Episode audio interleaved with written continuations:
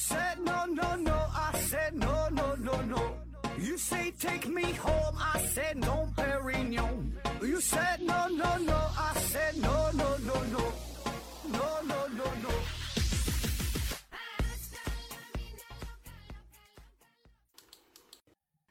拼命探索不求果，欢迎您收听思考盒子。本节目由喜马拉雅平台独家播出。这一期啊，我们聊一聊与印钱有关的话题啊。这事儿呢，应该大伙儿都挺感挺感兴趣是吧？都想印点钱哈。问题呢，来自于 K K K 三六八零，他说：“何总你好，呃，我听说呀，有一些国家居然自己不会印钱啊，他呢是需要其他国家代工印刷发行自己国家的货币。”这是真的吗？这事儿难道不很危险吗？啊，另外能聊聊世界上有哪些著名的印钞厂吗？关于呃印钱这个事儿哈。那么现在确实是有很多国家，它就是印不了钱，是找其他国家代工印钱的啊。为啥会这样呢？很简单，就是因为印钱这个事儿呢，对于技术的要求特别特别高，那它不是简单的。印刷这么这么简单的事儿哈，它里边有着很多，主要是防伪啊，这个高科技的要求。那么有一些小国，不管是从经济层面还是从科技层面，呃，都没有足够的实力自己去印啊，或者说以他们这个实力能印出来，但是印出来之后呢，就很容易被模仿啊，会导致国内假币横行，然后你又得去打击，就很麻烦嘛啊，所以呢，就是找其他有这种技术的国家进行代工啊。当然了，如果说，嗯，你要非就说我能不能印啊？你非得把自己就是很大一部分精力、很大一部分成本都放在研究，呃，制造货币的这个事情之上的话吧，你可能也会印出来啊。但是就成本太高了，你犯不上这么去做啊。就相当于啥呢？你印个一百块钱，这个成本得达到一百二，是吧？那你何必呢？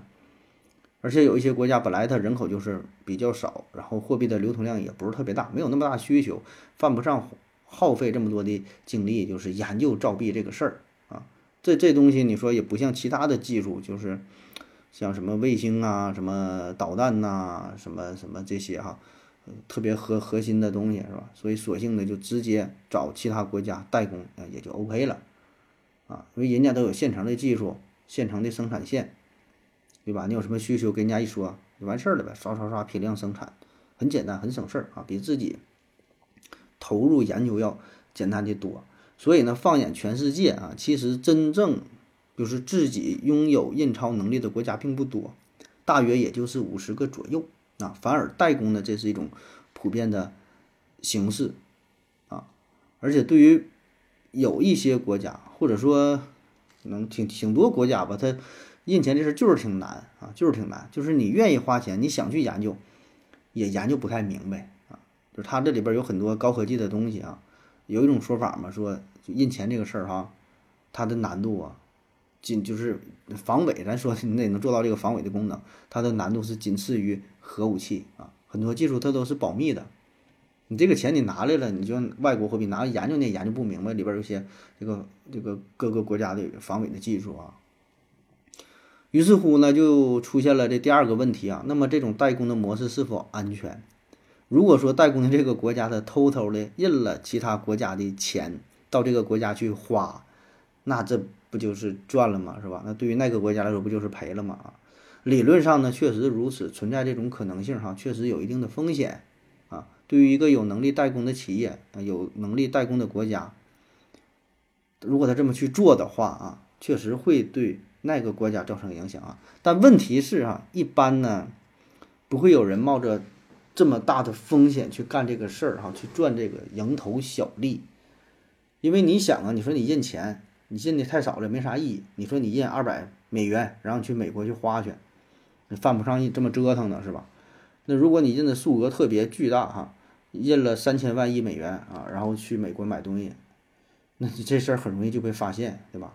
最后一调查出来，那对于这个国家的名誉来说有很大的影响，名声扫地啊，你没法玩了，以后还怎么在国际社会上去混呢？以后也不会有人再找你做这个货币的代工，不只是这事儿了，方方面面都会影响。以后谁还跟你合合作呀？谁还跟你贸易往来呀？是吧？把你孤立起来了。所以呢，这种事儿吧，这就是一锤子买卖哈，无异于是杀鸡取卵，涸泽而渔，饮鸩止渴。那么从长远的角度出发呢，嗯，应该不会有人这么去做。当然，在一些极其特殊的情况下啊，确实也发生过。比如说在二战期间，纳粹德国就找来了很多造币的专家，仿制了大量的美元、英镑。啊，然后呢，还去当地购买了大量的物资，因为打仗嘛，东西不够用，所以呢，这不但缓解了自己的经济压力啊，也对美国、对英国、对就其他一些国家造成了经济上的混乱啊，给他们整成了通货膨胀，说拿了很多钱啊。当然，这个是特殊的情况哈，在和平时代，起码到目前为止，我还没听说过哪个国家干过这种事儿，还没有爆料出来。然后呢，咱就说说世界上比较著名的印钞厂啊。那么最有名的哈，最有名的印钞厂，那就应该是英国的叫德拉鲁公司啊。德拉鲁这家公司的历史非常悠久，一八二一年成立，到现在呢是二百多年了呗，是吧？二百零二年了啊。然后呢，是一八六零年开始为英国央行印刷钞票。后来又扩大了业务啊，跟很多国家进行合作。到目前为止啊，全球已经有一百四十多个国家的央行啊，都找德拉鲁公司跟他签订合同，让他帮着印钱啊。全世界一共才一百九十多个国家是吧？所以那半数多半以上啊，都都都找他，都跟他合作过。说世界上发行的钞票当中，大约有三分之一都是这家印出来的。你想想哈，得多牛啊！曾曾经啊，号称是世界上最大的商业印钞厂啊。为啥说曾经？啊，因为现在是咱中国了啊。咱先说这个德拉鲁公司哈，这德拉鲁的创始人呢叫托马斯啊，他从小呢就有着惊人的商业头脑啊。他办这个公司的时候才二十岁啊，很年轻。最开始当然他不是上来就印钱了啊，毕竟啊你刚成立一家公司，你说你印印钱的话，估计也不能被批准是吧？不能让啊。一开始呢，他主要还是印这个报纸啊、杂志啊，印点什么扑克牌呀啊，印这些东西。那在一八五三年。拉鲁呢与英国国家税务局签订了一个呃印刷税票的这么一个合作哈，为期四年，那印刷税票啊，哎，这个呢让他成功的踏出了第一步，开始呢转型呃为国家进行这种商务印刷啊，因为印刷这个商务票据这也是非常严肃的事儿是吧？你跟印个扑克的保证是不一样。此后呢，德拉鲁公司呢又研究出了一种防伪防盗的技术，哎。这个呢，就是让他在以后的印刷当中，就别人很难去模仿啊，也让他得到了官方的认可，这也为他以后的钞票印刷打下了基础啊。因为印刷这事儿本身并不难啊，难的是什么呢？防伪啊，防伪这东西就是你会，别人不会，那人家找你去做了，别人就学不了。所以到了一八六零年，托马斯呢就获得了英。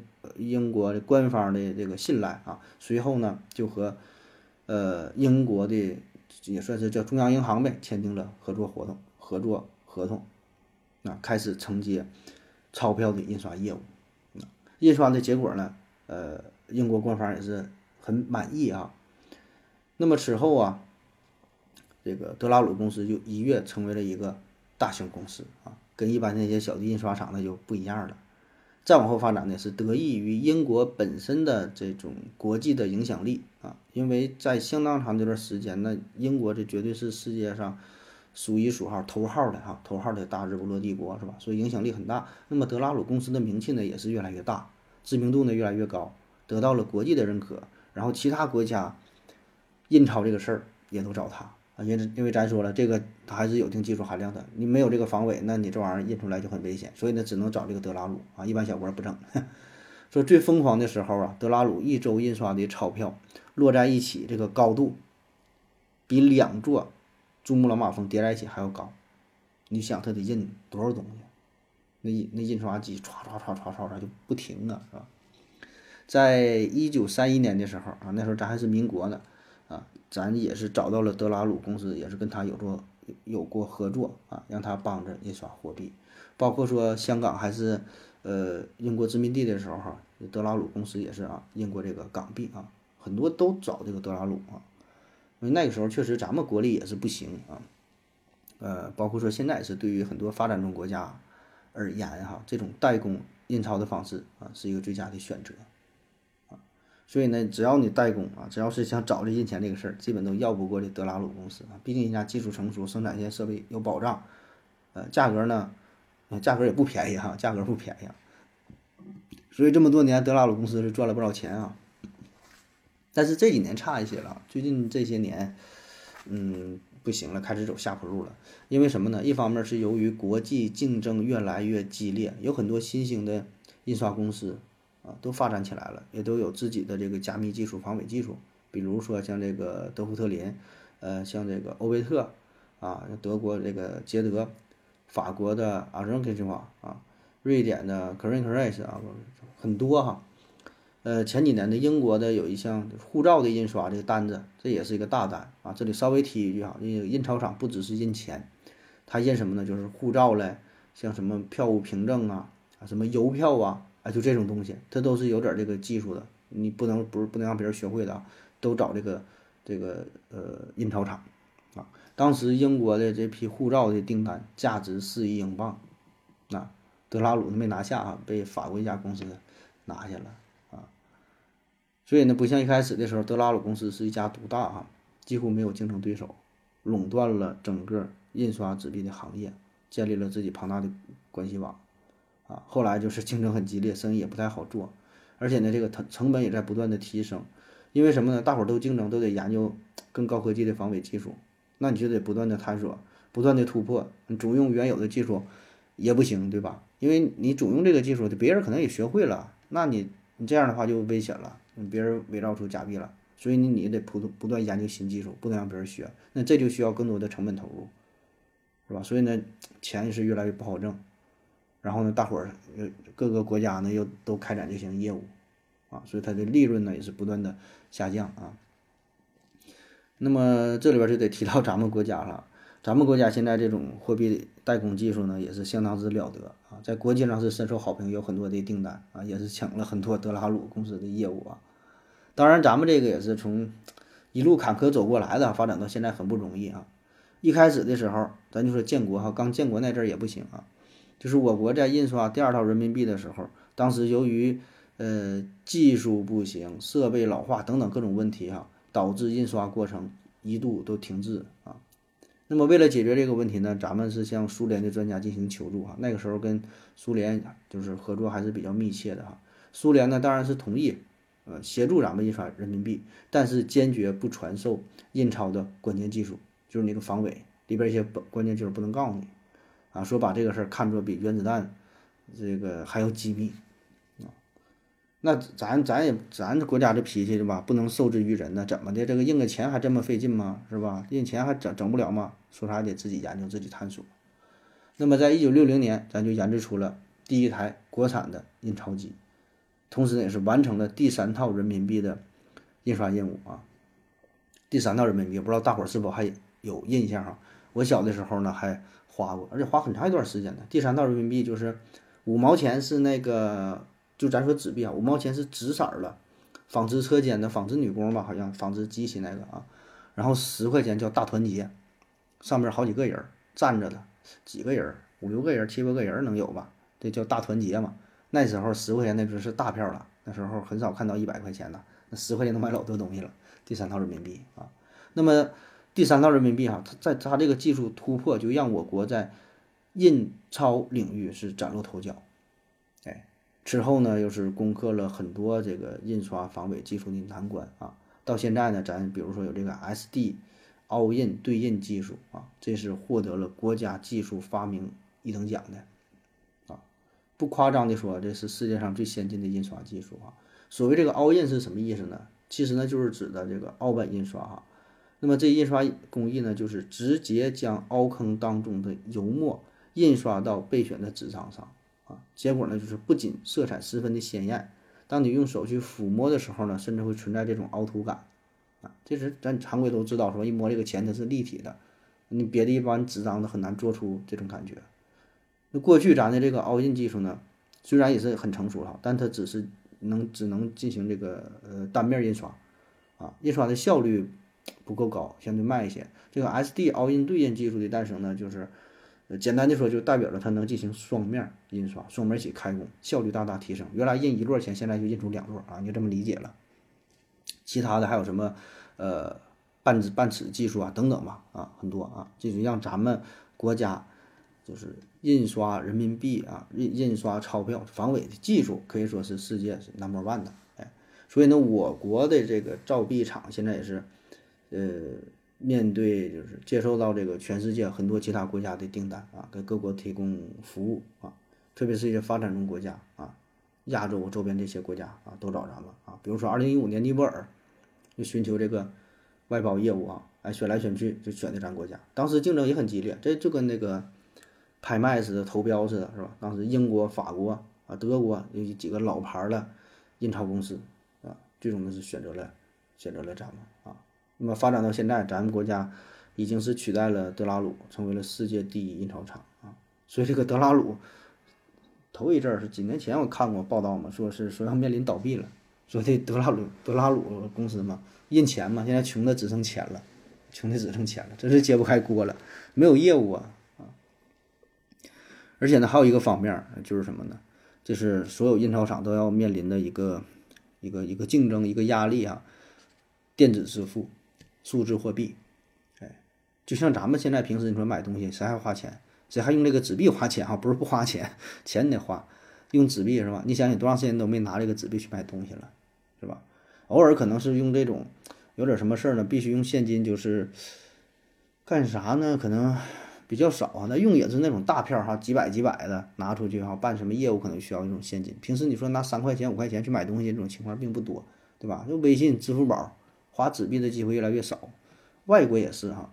外国这个电子支付虽然不像咱们这么凶猛哈，支付宝、微信这么普及啊，那他们一般用啥呢？这个银行卡、信用卡用这个比较多，再加上啥呢？网购啊，都是线上渠道，在网上买东西，对吧？用快递是吧？所以线下真正使用货币的纸币的场景是越来越少，所以呢，这也就直接导致了传统货币这种需求量是越来越少，这呢也会必然。就是对这个印刷印钞业啊造成巨大的冲击，啊，我看到一个统计说是二零一六年的统计，说零售支付当中使用纸币纸币的支付情况只占百分之十，啊，这是我国是二零一六年啊，最新的数据我我没看到啊，我估计只会比这个少，不会比这多啊，就是在一百次支付当中，可能五次八次都没有花这个纸币的，确实很少，而且呢，这个非现金支付啊。它一定是一个未来大的发展趋势，对吧？一定是个大的趋势。所以真正打败德拉鲁的呢，并不是其他那些印钞厂啊，不是说咱中国说是咱这个抢了你生意是吧？而是啥呢？是个时代。哎，无论你的技术怎么过硬，价格再怎么便宜，都已经不重要了啊。就是这是从另外一个维度对你进行碾压啊，这就是历史的齿轮，谁也逃不过去。啊，所以不出意外的话呀，德拉鲁的破产是已成定局了，只是一个时间的问题啊。像咱们国家现在还能接到一些，呃，相对落后一些发展中国家的一些订单啊，就是他们使用这种电子支付的场景还是比较少。啊但是随着时间的推移吧，慢慢这种科技的普及啊，线上支付越来越多，也都会面临同样的问题啊。呃，至于其他的一些著名的印钞厂哈。嗯，这就不详细展开介绍了。比如说刚才提到哈，法国，法国有一个叫阿尔诺维根斯啊，阿尔诺维根斯啊，他这个公司这个更早了，它是一九四二年成立的，到现在五百多年历史了，啊，它也是承接很多国家，包括各个大洲，就是亚洲、美洲、欧洲等等哈，很多业务啊。现在菲律宾使用的货币就是阿尔维诺根斯公司印刷的哈。还有瑞典有一家公司，瑞典的 c u r r e n c u r r e n c y 啊，这是一家制造防伪纸张的呃厂商，一八零一年成立哈，也很早啊，它也是掌握了很先进的技术。它主要呢里边有这个叫动态安全线，动态安全线呢，就是咱咱花这钱咱不知道吗？里边有叫防伪线吗？叫安全线啊。其实这种技术并不常见，你别看世界上这么多国家这么多钱，真正能采用这种安全线的这个技术的并不多。哎，这可是挺难的哈。还有刚才说这个德国的捷德公司啊，这是一八五二年成立的啊，在德国慕尼黑，这也是世界著名的高科技跨国集团了。呃，主要承接的业务就是这个钞票啊、证券啊、其他一些安全用纸啊、呃，身份防伪啊等等，也是做这方面的啊。好了哈，以上就是今天节目的全部内容，感谢各位的收听，谢谢大家，再见。如果你也想提问的话，请在喜马拉雅平台搜索西西弗斯 FM，在最新的一期节目下方留言即可。回答的可能比较慢，不要着急哟。